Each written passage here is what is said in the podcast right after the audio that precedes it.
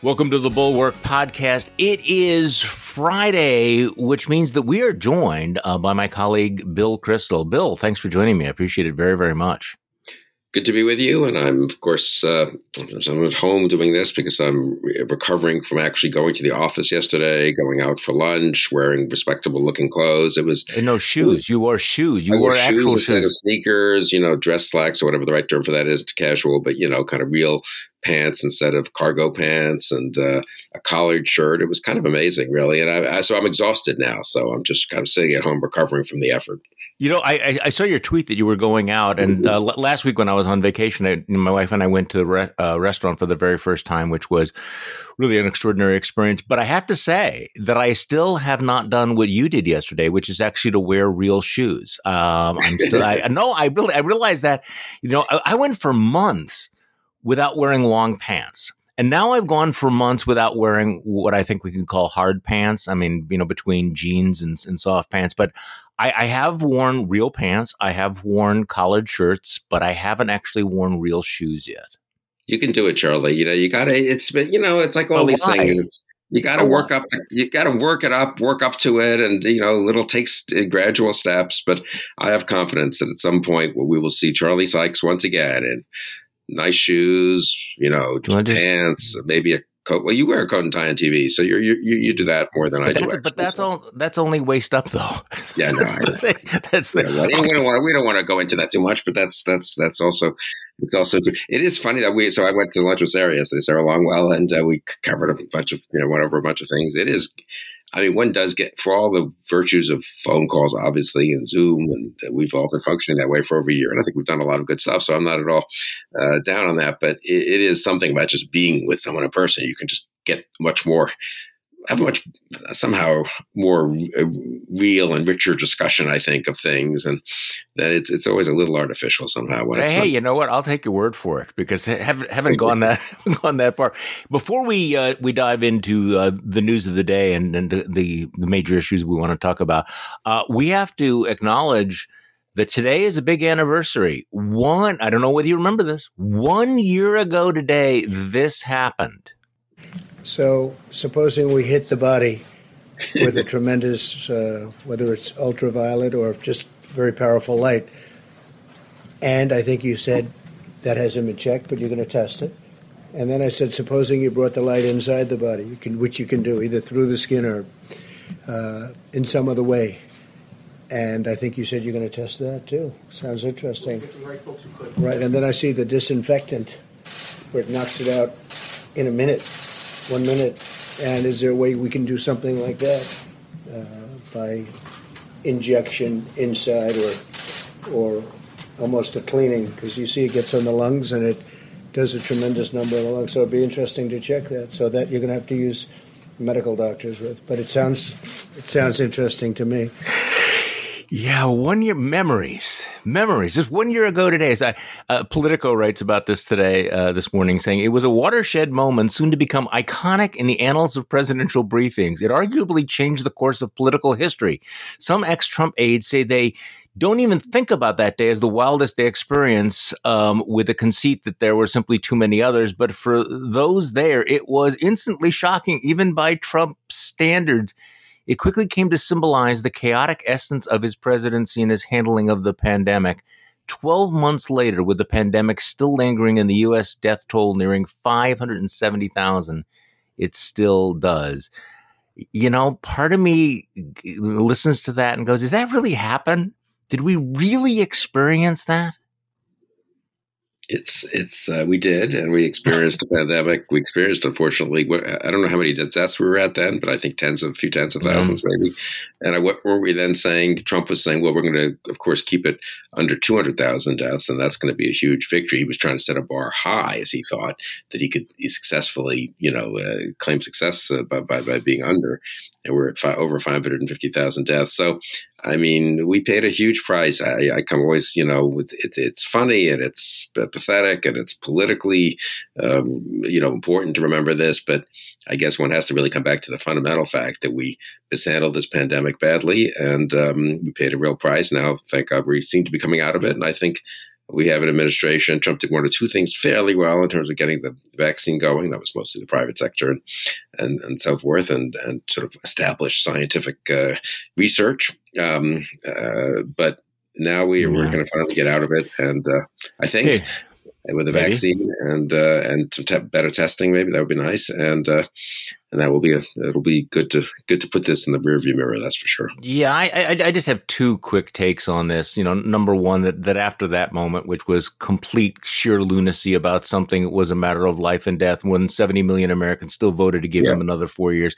can't get my still can't get my head around that. I will I will confess. And secondly you know, I, I, all the medical professionals who were in that room or in his orbit, the fact that they sort of sat there and went, yeah, the president of the United States is just spewing just, uh, you know, batshit crazy stuff but you know, let's not actually say anything. So I, am I'm, I'm not a huge fan of Deborah Birx, but here here's her rationalization of her silence afterwards when she was asked about that moment. Everybody kind of remembers that video. You can have that that mental image of the mm. president talking about injecting bleach and light into people's bodies, and then sort of the camera pans over and she's sitting there, and you just can only imagine what she was thinking. This is what she says about that those of you who have served in the military know that there are discussions you have in private um, with your commanding officers, and there's discussions you had in public. Frankly, I didn't know how to handle that episode. I still think about it every day. Hmm. Um, when I was spoken to, I said not a treatment but I don't know. I guess some people thought I should run up on stage um, and interrupt this dialogue that was going on between the DHS scientist and the president.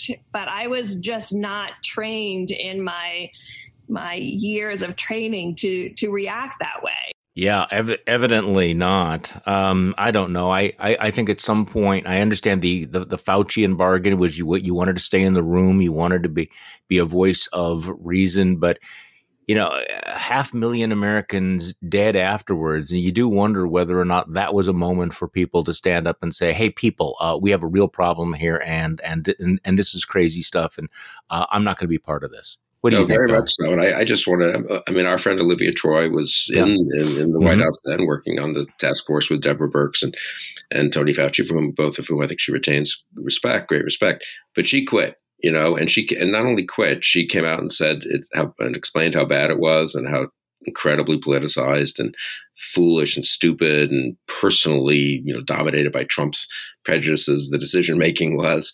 And she said, "You can't vote for Trump for reelection." For me, that I always come back to the the, the reelection question. If you and and you mentioned 74 million Americans, that worries and depresses me.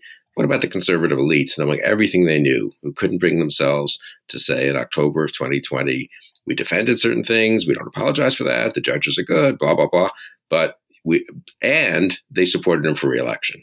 And that, for, yeah. I, I, just, it's one, thing, it's one thing to have rationalized things over four years. It's one thing to have stayed in the government, as, as, as, as Dr. Birx said. And I'm not sure she's, you know, she's certainly not wrong that there were people in there doing good things and trying to prevent worse things from happening. And we're glad that some of them stayed in and stopped some worse things from happening at different stages. But, um, but, to, to, to, but it's, but they were the ones who were complicit in pretending that it was good enough that we should give them another four years. I, that I just can't quite get beyond. You know, I know that you and I want to talk about David Brooks's column in the New York Times today, where he argues that the Republican Party is actually getting worse, that they're on this uh, this rapid downward trajectory, that things are even worse after Trump for a variety of reasons. And I, you know, it's interesting when I read that, and again, we'll talk about it in a, in a minute. Um, I this is something that I've been thinking about: is that if there was any illusion that that conservatives or the right or the Republican Party would would uh, you know turn its back on this, would would shake off the the crazy. Um, it's obviously been wrong, and it's not just. And this is the important thing: it's not just that there's they stay enthralled to Donald Trump. It's that there's a there's a momentum toward um, I, I, guess more illiberalism, more extremism, more authoritarianism, uh, more white grievance policy that's genuinely alarming, but it's genuinely real. And, and while we're on this issue of of the the, the, the pandemic and the response to it, here's an example. And I, I look, you know, this this breaks my heart. I mean, if people think that I take any enjoyment from this whatsoever, uh, no um, you know, Senator Ron Johnson, who you know continues to baffle me by uh, his uh, his tinfoil uh, crazy conspiracy theories. He went on uh, one of the conservative talk shows in Wisconsin yesterday. Uh, the host is Vicki McKenna. I want to comment on that in a moment. And he, he's he's going off on vac- uh, vaccinations. I mean, the one thing right now at this moment, um, what will determine the fate of the of the pandemic is our success in convincing Americans to get the vaccine. Uh, you know, we are close to the finish line, but we're not there, and we're not going to get there if we don't have millions of people take the vaccine. And here is the senior United States senator from Wisconsin. Um, being all outraged about the push to vaccinate all Americans. So let's let's play this. This is Senator Ron Johnson on a local uh, concert right wing radio show uh, here in my home state of Wisconsin squeeze every inefficiency out of developing vaccine. But uh, you know, from my standpoint, uh, because it's not a fully approved vaccine, um, I think we probably should have limited the distribution to it to, to the real, to the vulnerable, uh, to people that really aren't you know to the very young. Uh, I see no reason to be pushing vaccines on people, and I, I certainly am going to vigorously resist any kind of government use or uh, imposing of vaccine passports, but they probably get the private sector to do it for government. And, and that could be a very freedom robbing uh, step. And people need to understand these things. Um, so again, you're talking about climate change is the next step. I, I don't think they're going to let go of COVID anytime soon. I mean, what, what is the point? If the, the, of course, the science tells us that vaccines are 95% effective. So if you have a vaccine quite honestly, what do you care if your neighbor has one or not? I mean, what, what is it to you? you? You've got a vaccine, and you know, science is tell, telling you it's very, very effective. So, what, why is this big push to make sure everybody gets a vaccine, and and it, to the point where you better impose it? You're going to shame people. You're going to you're going to force them to carry a card to prove that they've been vaccinated, so they can participate in society. Um, I, I'm, I'm getting highly suspicious of what's happening here. It's about control and it's about power. And if you crave control and power, you will do anything to keep control and power. And our big mistake was giving them access to it in the first place. Senator Ron Johnson, I hope you have a wonderful Earth. Oh my God. I mean, you know, for, first of all, I mean this this is really tinfoil hat anti-vaxxerism for the United States senator at this moment to be raising questions about the vaccine, to be uh, suggesting that it is not necessary, and then you have this paranoid. It's all about control. It's all. I mean, that's the thing that's so disturbing about it is the way these folks go down these rabbit holes of paranoia. So, I mean, that's just not that's just not crackpot stuff on a local talk show. I mean, that is just grotesquely irresponsible from somebody in Johnson's position. I, yeah, totally. I mean, it's really terrible because it's, you know, some people aren't going to get the vaccine as a result, I suppose, and they can get sick or they can get others sick uh, who haven't yet been vaccinated. Um, ugh, it's really depressing to hear that. And I guess I come back though, yeah, and I think it's good to focus on the leaders and the elites. We've had this discussion before, but I'll say it again: there's 74 million people voted for Trump, tens of millions of people are vaccine or vaccine doubters, I guess, or and so forth, and don't want to believe the, you know, any of the public health uh, hmm. experts who who uh, whether they're in government or not. But again, it would be different if people they respected, the senators they listened to, the president they used to listen to, the former president they used to they still listen to, said, "Look, get the vaccine. Don't mess around with this. We can get it's much better for the country. The faster more people get vaccinated. I mean, it would make some difference, I think. So I always come back to the irresponsibility of the elites, partly because I don't know what to do about the public. You know what I mean? It's right. so complicated. Social media and cult, the culture, and, you know, there are millions of things going on, right, that are hard to get a, your arms around. But the one thing we can do is have uh, responsible people tell the truth to their constituents, to the people who are listening to them. And on those lines, and this is not at all comparable, I, uh, and this really is heartbreaking in a sense, because George W. Bush is a heck of a lot better public servant than Ron Johnson. You and I spent how mm-hmm. many how many thousands of man hours defending him on, on various forms of media over the years, and, and correctly so in many cases. But then he's quoted, was it yesterday, I think, that he sort of cavalierly sort of said, uh, well, you know, I, I voted, I voted in Condoleezza Rice in 2020, as if that was sort of, that was clever. And really, I mean, really, that's just irresponsible. And fine, it's, it's, it's going, it's a, it's a, it's retrospective, so it doesn't matter, I guess, in a sense. And Uh, maybe his one vote wouldn't have mattered in Texas and all that. But what is the signal that sends going forward? That we don't have to be serious about the actual real choices we face in American politics between a responsible president and a totally reckless and irresponsible one. And incidentally, it then let's get to get to our next topic. I think you want to yeah. talk about the mm-hmm. David Brooks column and all that. It gives you no standing to say to the left, look, you've got to discipline your irresponsible people.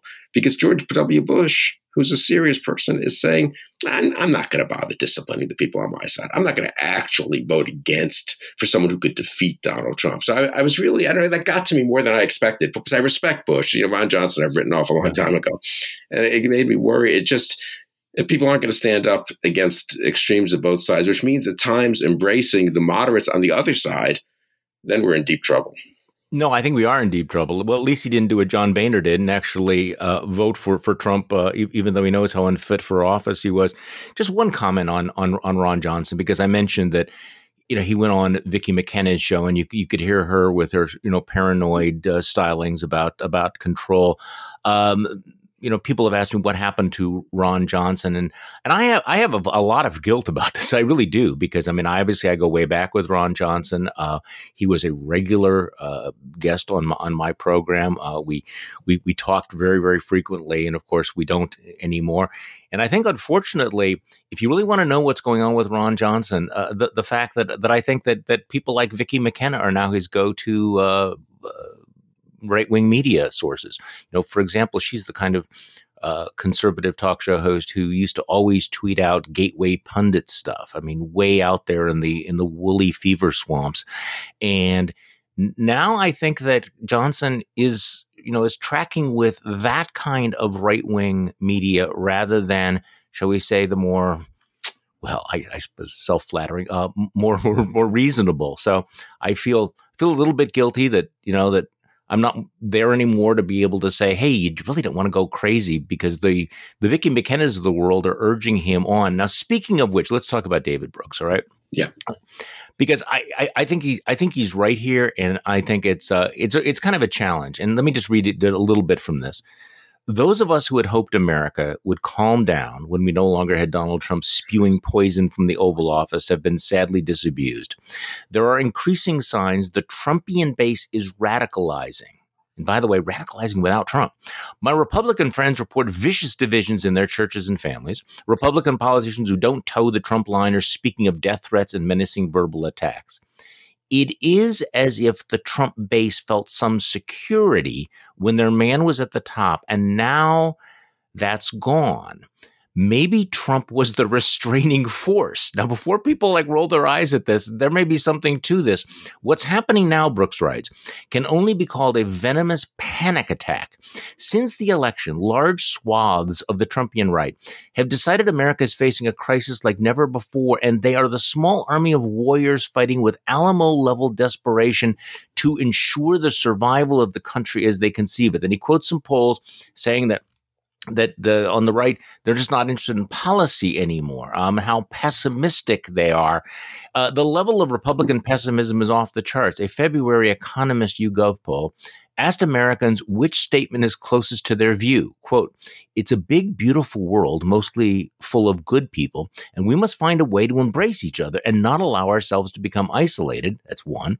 Or our lives are threatened by terrorist criminals and illegal immigrants, and our priority should be to protect ourselves. Over 75% of Biden voters chose a big, beautiful world two thirds of Trump voters chose our lives are threatened. This level of catastrophism, nearly despair, has fed into an amped up warrior mentality.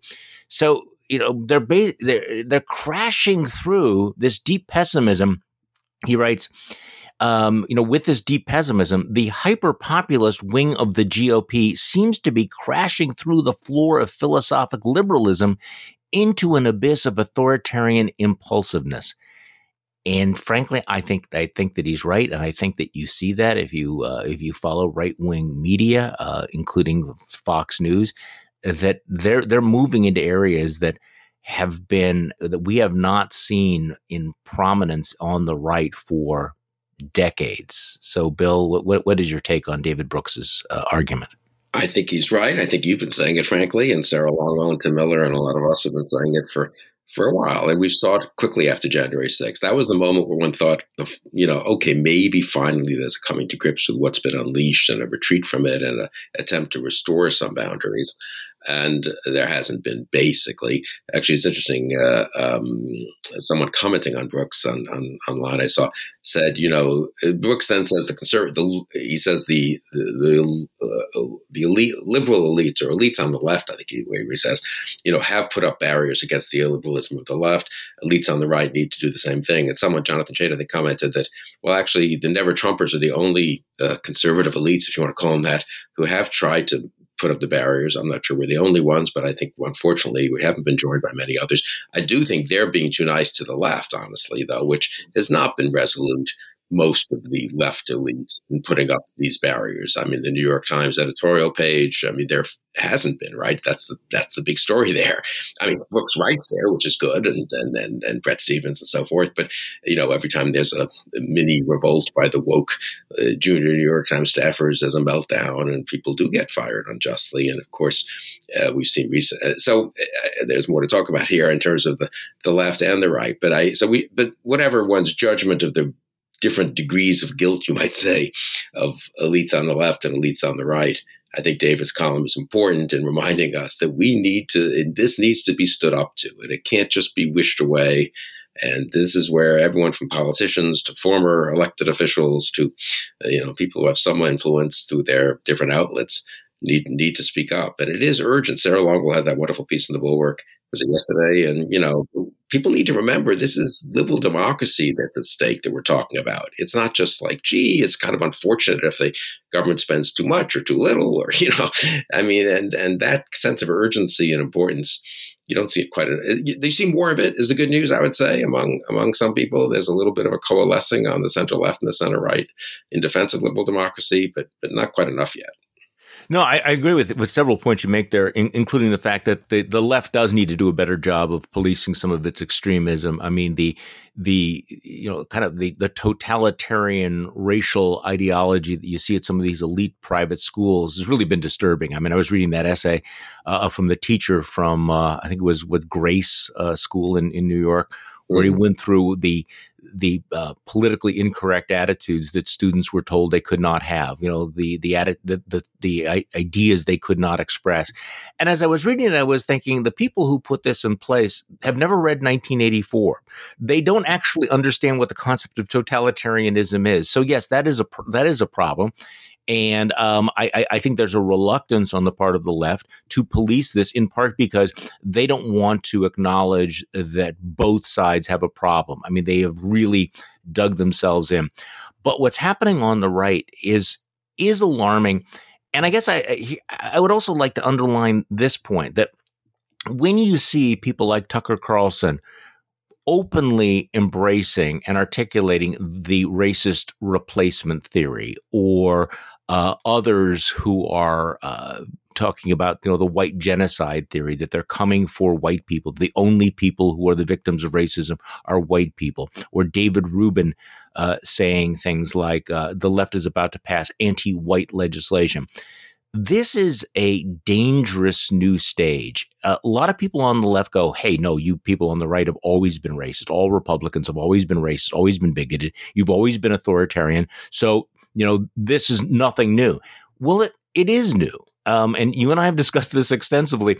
You know, those things have always been there, but they have been the recessive genes. And the right has always been much more diverse, much more varied than I think people on the left give them credit for.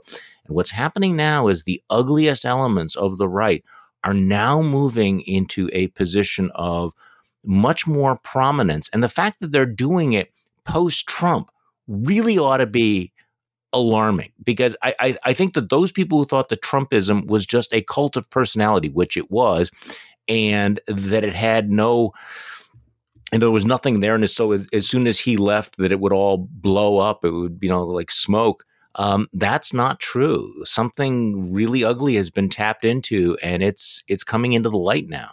No, I think that's that's really true and important. And I guess the way I'd put it, I'm thinking about it a lot myself. I mean, I misjudged certain things. I underestimated certain uh, things. Leave aside left and right, just in America. So I'd say I was too had too sunny a view of policing in America, mm-hmm. of the behavior of, of police officers, of the ways in which their actions were reviewed. I didn't focus on police unions and so forth. Um, but it's one thing to be slightly wrong. It's one thing to have a blind eye, wishful thinking, and so forth. That can be corrected by experience, in fact, and by argument. And in my case, I think, I hope it has been. But that's one thing. It's another thing to embrace, you know, as you say, as Tucker Carlson does, uh, not just a white replacement theory, but to just defend a police officer who has killed someone, you know, unnecessarily and recklessly and, and maliciously. And that, you know, that's just a whole different level of, and, and the degree to which the right has cascaded into an actual embrace of malevolence as opposed to a bit of a blind eye against certain aspects of you know injustice and malevolence in our society that's a huge change. And, and because then it becomes very hard to correct with argument and it becomes a kind of victim grievance uh, passive aggressiveness which is what david's talking about and what we're seeing.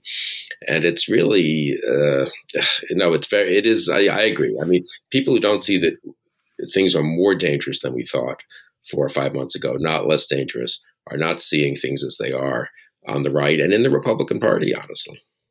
Yeah, on, on, this issue of the police, I mean, it's one thing to give the police the benefit of the doubt and to sympathize with the challenges they face. It, it's another thing to look at the video of Derek Chauvin uh, on uh, on George Floyd's neck for nine minutes and say, "Yeah, that's I'm I'm okay with that." I mean, that really becomes a celebration of cruelty for its own sake.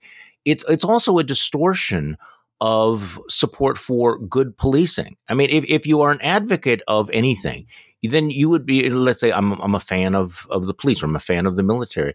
That doesn't mean, therefore, you need to celebrate war crimes, right? Or that you need to go out of your way to celebrate uh, the bad behavior of a bad cop. I mean, that's where I think it's morphed into something genuinely ugly. So, what we saw earlier this week, we do have some people who are defending Chauvin, including uh, one of the uh, Republican can- leading Republican candidate for governor in in Virginia, which is remarkable.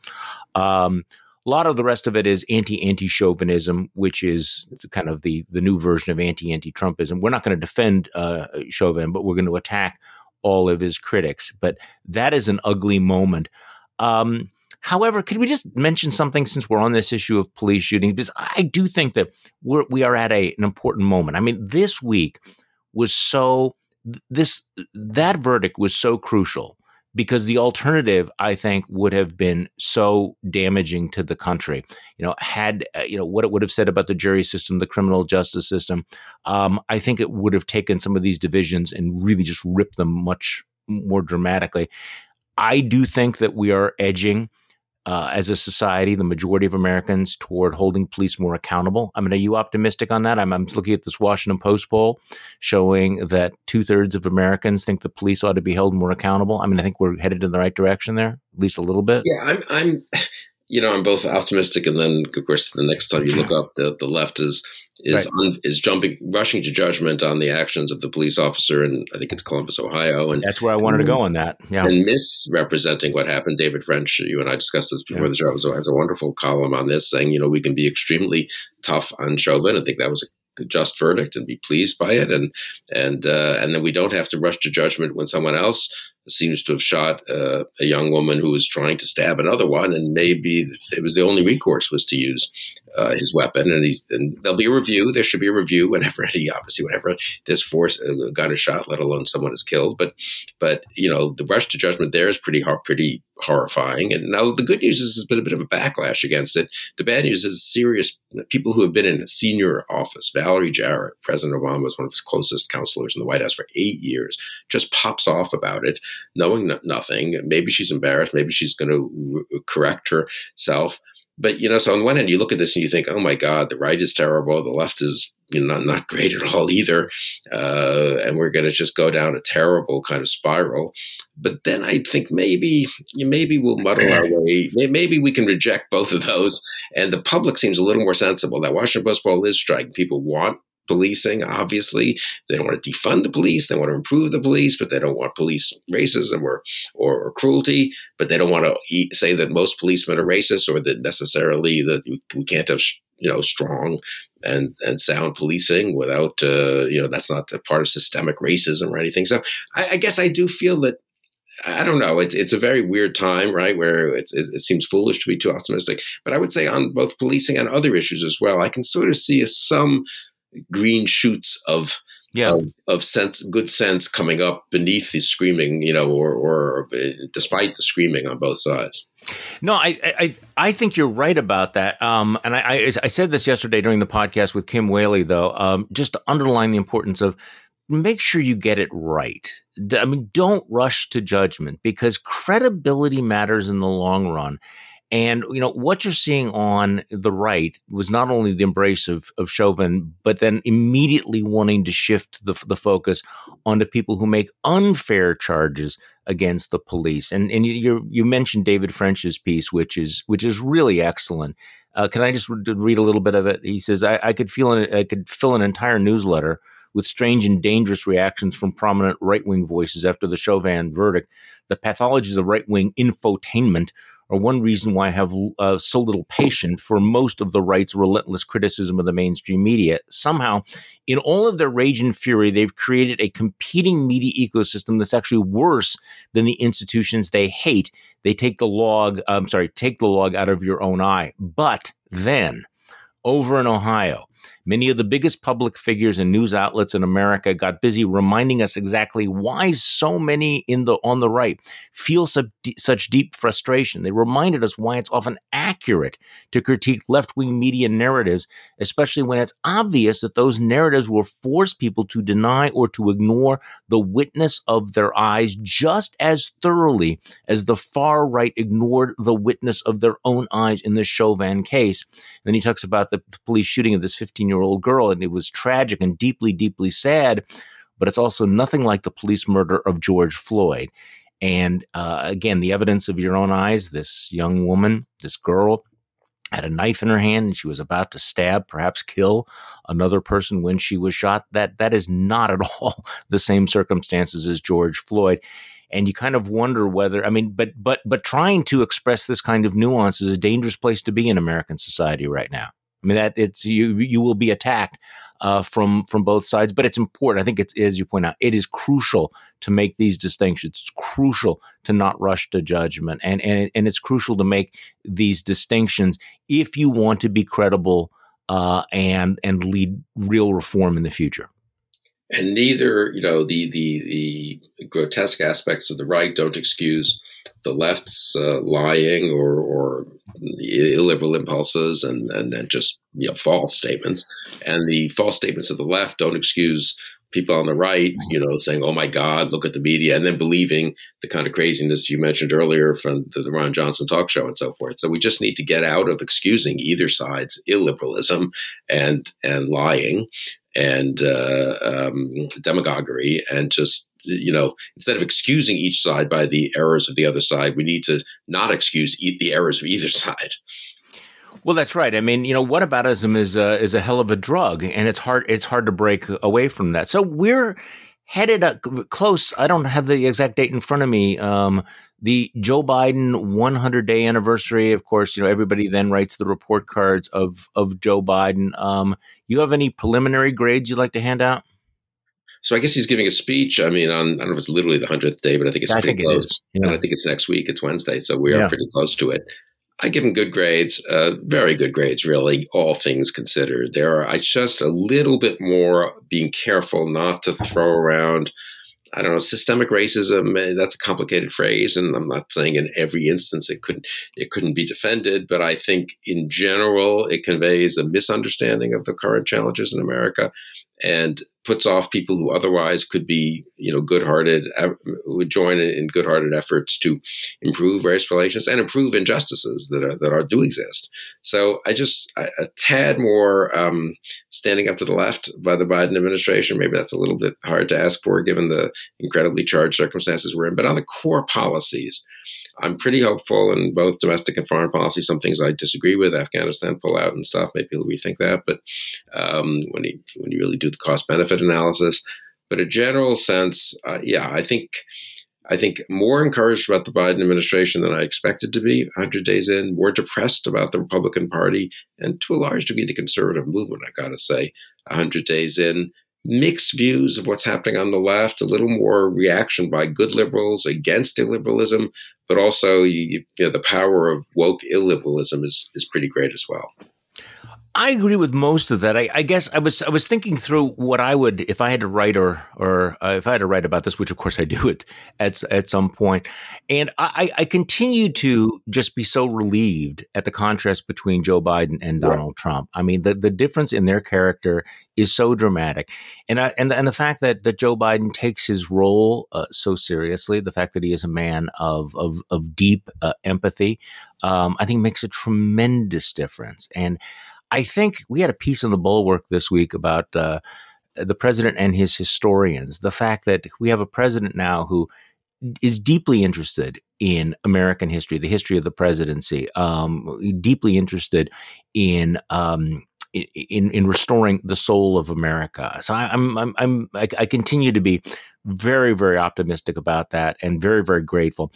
On the other hand, I, I, I do have this nagging concern about the failure of the Biden centrist project, um, where I think that there was some hope that there would be um, more outreach to, I think, voters who and voters and, and elected officials who I, I, think wanted to see a a, bi, a, a bipartisan approach. Now, I, I'm, I'm not making bipartisanship a fetish. It's just that know, despite all this talk about Biden Republicans, there is literally there are no Biden Republicans in elective office, and you have a lot of good faith Republicans, and I think there are good faith Republicans, and I think we know their their names who would like to work with this administration, but not one of them has voted for a major piece of Biden legislation, and I think that's unfortunate, and I and I think that there is a there is this this despite the incredibly narrow majorities, the at least so far, and, th- and this could change. Uh, there, there seems to be a, you know, let's let's put the pedal to the metal um, on all of our uh, agenda. Now, look, uh, I don't know what's going to happen with the uh, with the stimulus package. Uh, the president has said that he's going to negotiate it, but I, I think there is something unfortunate um, not just because bipartisanship is a fetish, but there's something unfortunate if these things are pushed through on a strictly party line vote, because I do think that there's a moment here for center right, center left cooperation. And I'm not getting the vibes and the signals from the Biden administration that I would have hoped, but I'm still very, very grateful that he's in office as opposed to the former guy. No, I think that's you know right. I, mean? I would just add you know, just to emphasize your point, it's not just you know some of us. Would, it's generally nicer to have bipartisan legislation. I think it's yeah, urgent no. now. Yeah. some success in bipartisanship in Congress as an example for state legislatures, an example for the country, as an example for citizens. And you know, I, there's a, a, piece today. I, I, don't remember where I read it. Uh, there are three or four kind of behind the scenes negotiations going on in Congress that are at different stages of, of, of, of, likelihood, I guess, and none of them is terribly likely, perhaps, on bipartisan legislation. You could imagine bipartisan deals on infrastructure, immigration. There seems to be a little more going on behind the scenes than people realize. But one aspect that was mentioned is policing. And given how fraught that issue has been, and given how central it's become in the last week or two, obviously, and, and over the last months and years, um, if Tim Scott and Karen Bass, and Senator Tim Scott from South Carolina and, and, and Representative Karen Bass from California, if they could, um, I, I, guess they're talking, and I think a, they're not that far apart. There's some issues on qualified immunity. I just can't believe those should be, those need to be showstoppers. It would be a big deal for this country if you had a genuine bipartisan deal, not with all Republicans or all Democrats, maybe not even with most Republicans, but with a significant number of Republicans and, and the Biden administration and most Democrats on something like policing to modify some current uh, rules and laws that govern, you know, the question of police accountability and, and so forth. Um, I mean, that would be a big deal. So I, I, yeah, I'm very much with you. The, the, the bipartisanship is treated as kind of a nice thing to have, but I, I, think there's a kind of urgency in getting some of it on some of these issues. Immigration would be another one where I would really bend over backwards if I, you know, give up more than I normally would of my personal policy preferences to have a real, uh, to real bipartisan achievement legislation signed by the president of the United States. Well, I agree. Bill, thanks for uh, for joining me on the podcast. I appreciate it very much. My pleasure, Charlie. Have a good weekend, and you know, try on those sh- shoes sometime. You know, you wore them. For, you wore them for like fifty years or something like that. You could do it again. You, you, know, I'm I'm just kind of nervous to think of what what it would feel like. To be quite honest, I mean, they've been sitting in the closet for, for a year. I don't know. Uh, well, thank you all for listening to uh, today's Bulwark podcast. I'm Charlie Sykes. We will be back on Monday, and we will do this all over again. Have a great weekend.